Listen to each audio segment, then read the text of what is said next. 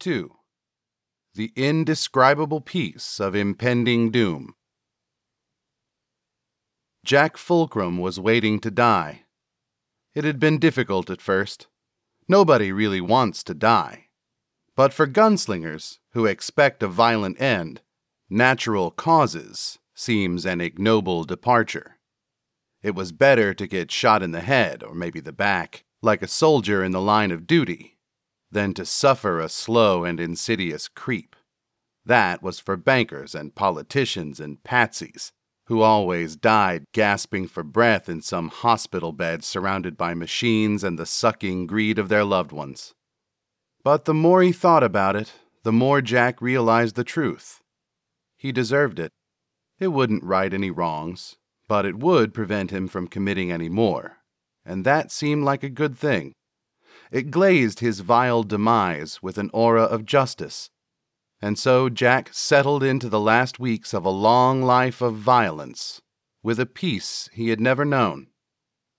Most days that meant sitting at the dive, reading the paper or watching the world pass and waiting for his silent stalker to catch him. He liked to think of it as a noble cancer, and when he felt particularly weak, like today, he would lean back in his chair the special reinforced one the guys kept for him by the window, and close his eyes and wait for the end. But this wasn't most days, and as he sat there, eyes shut, he felt a small tap on his hand. A greasy haired child had come to deliver a message about her friend and her friend's dad and about the mean things he did, and Jack figured, shit, what's one more? An hour later, his final indescribable peace ended in a stale apartment on the third floor of a quiet building. The door was open, and Jack walked in and saw Nero Lamanna, the kingpin, the butcher of Battle Street, sitting on the couch, flanked by a small army of well suited henchmen, including two minotaurs and a banshee. Lamanna held up his hands as soon as Jack opened the door. Before anybody does anything crazy, I just want to talk. Jack squinted. Nero wasn't much of a talker, but he was a big man, almost as tall as Jack, and bald. He sported a black and white striped suit coat with matching tie. He looked like he had just come from a funeral. Jack looked at all the goons. Maybe the funeral was still to come. Lamanna stood, you wouldn't have come if I just asked, Jack. That much was true. And then it made sense. How the street urchin knew where to send him. Why there was no one in the foyer. Why the door to the apartment was unlocked. Lamanna had brought him deep into the slums near the old arcade. That close to the Black Hand, it was no man's land for the syndicates. Smart. Jack looked around the room and started counting four, five, six. He pointed at each of Lamanna's thugs. You need sixteen guys to have a chat? Lamanna smiled. To be honest, I wasn't sure it was fucking enough. I mean, you're Black Jack Fulcrum, the most prolific hitman in history. My mouth to Goyan's ears, you've killed more people than Craxus. Jack scowled. You're a fucking legend. And you know what? He lowered his voice. My guys'll probably kill me for saying this, but it's damned well deserved, too. How long have your boss and I been trading blows, Jack? Jack shrugged. He couldn't remember a time when Lamanna and Pimpernel weren't kicking each other in the balls. Pimpernel. Jack clenched his fists. Exactly. And in all that time, how is it that cocksucker didn't have you wipe my gang clear off the planet? He never asked. Ha! Lamanna pointed at Jack in jest. He never asked Jack because he knew you'd never do it. Am I wrong? Tell me I'm wrong. You can't because it's true. What do you want? I used to want you working for me. Then I wanted you dead. The kingpin paced around the faded rug in the middle of the room. Fuck, he nodded. I really wanted you dead. Seems like you tried a few times. Yeah, but no one will take a hit on you anymore. Look at that arm. Nero nodded to Jack's right, his draw arm. The jackrabbit. The fastest gun in the world. Lamanna scowled at the void under Jack's trench coat. Where's Rosa? Gone. Jack was unarmed. Sixteen men. He realized he should never have given up on a violent death. Nero raised his eyebrows. No shit. He paused. Jack ran his eyes over the menagerie. The little living room was a garden of statuary, stone faced and silent. Jack knew, in a crowd, you always take the toughest guy first.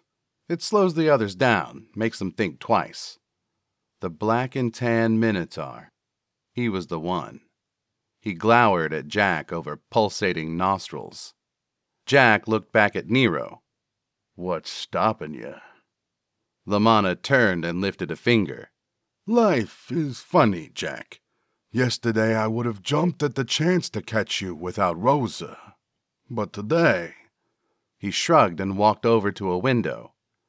The people in this town, they don't know the truth. Take this loser you came to brace. The kingpin pointed to a thinning man in a wife beater, bound and gagged and stuffed in a corner behind the living statues.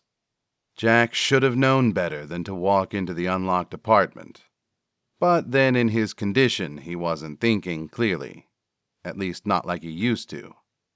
It wasn't going to be long now. He could feel it. Days, tops, if he got out of the apartment alive. Lamanna went on. He's one of Pugs's. Bets on the Saurus races we run out by the serrated hills. How much is he in for? Doesn't matter. What matters is that he beats his kids, and on nothing but the word of the street. Nice play. You always had a thing for kids. Jack shrugged. You came here to smash his face in. And? And he still won't get it. None of these losers do. The Empire doesn't keep the peace in this town, neither does City Hall, or the Black Hand. And for damn sure it ain't Pimpernel or me. Jack waited. Your boss. You know he's a sick, sadistic fuck. But he's smart. He stays holed up in that dungeon he calls an office, never comes out. No one sees him. That's a problem when you're trying to curry favor with the locals. I got City Hall, but Pimpernel, he's in good with the Empire. But more to the point, he's got you. Or at least he did. Lamanna paused. He's gonna kill you, Jack. Jack cocked his head. When you go back to that shitty bar you hang out at. The dive. Whatever. Your old buddies, Rabbit and Togo, are going to be there waiting for you. They're gonna call you in to see the boss, and Zenji's gonna run you clean through with that monster sword of his. How do you know? Lamanna snorted. I, I know some things. Guys like me, we have lots of friends who know things. He nodded. And that brings us here. Now that your time with Pimpernel is up, I want you. He pointed at Jack. Come work for me. Jack looked down at his hands. He clenched them shut. He felt so weak now. So weak. He didn't know if he could take the first Minotaur, let alone the second, the Banshee, and thirteen others. He didn't know whether to believe Lamanna or not. But it didn't matter. Jack shook his head. Why the hell not? Lamanna raised his arms. He seemed hurt. They call you the Butcher for a reason. Nero thought for a moment. This is true. And? Jack shrugged. And I had enough killing. The kingpin took another step forward and opened his arms. Is what I do any worse than the Dark Red? He didn't wait for an answer. You know it's not. And my guess is that's why you hate your boss. You know what happens to those kids that go missing from his orphanages. Lamanna looked right at Jack. Right? Who says I hate him? Oh, come on. Your hatred of the man is practically legendary. Everybody knows you'd snap his prick spinal cord if you got half the chance. He's got something on you. But whatever it is, Lamanna took another cautious step forward. This is it, Jack. The end. He's coming for you. That's no reason to go over. You're gonna let that child selling hemorrhoid rub you out? Just like that. No fight or nothing. Jack looked Lamanna in the eye. The butcher looked right back. Maybe I don't deserve to live. Oh, I get it. The kingpin nodded. I see. Penance for that shit at the wharf. Is that it? He kept nodding. Shit. You're the only one of your kind I ever met who had a conscience. My kind? You don't get to be kingpin without the ability to read people. It's like my superpower. Maybe you won't come over. But. Lamanna leaned in and lowered his voice. I want to give you something to think about. Jack tilted his head to listen. It was only polite. The only thing that keeps, that has kept, Pimpernel and me from tearing this town apart is you. He tapped Jack on the shoulder. And by the Holy Trinity, that's the truth. Why Pimpernel would give you up, I got no clue. And as much as I want to, I ain't gonna ask. But it's happening. That much I know. He's gonna kill you, Jack. And once you're gone. Lamanna let his voice trail off. Jack ran it forward like a record. Once he was dead, Lamanna and his connections at City Hall would bring the police down on Pimpernel's entire organization. Pimpernel would fight for his life with everything he had. A gang war would erupt. The Empire would come. An Imperial Zeppelin in the city at this time of year, when the island was drifting so close to the Aminal Kingdom, was dangerous. After that, it was anyone's guess. Think about it. Lamanna signaled his men and walked to the door.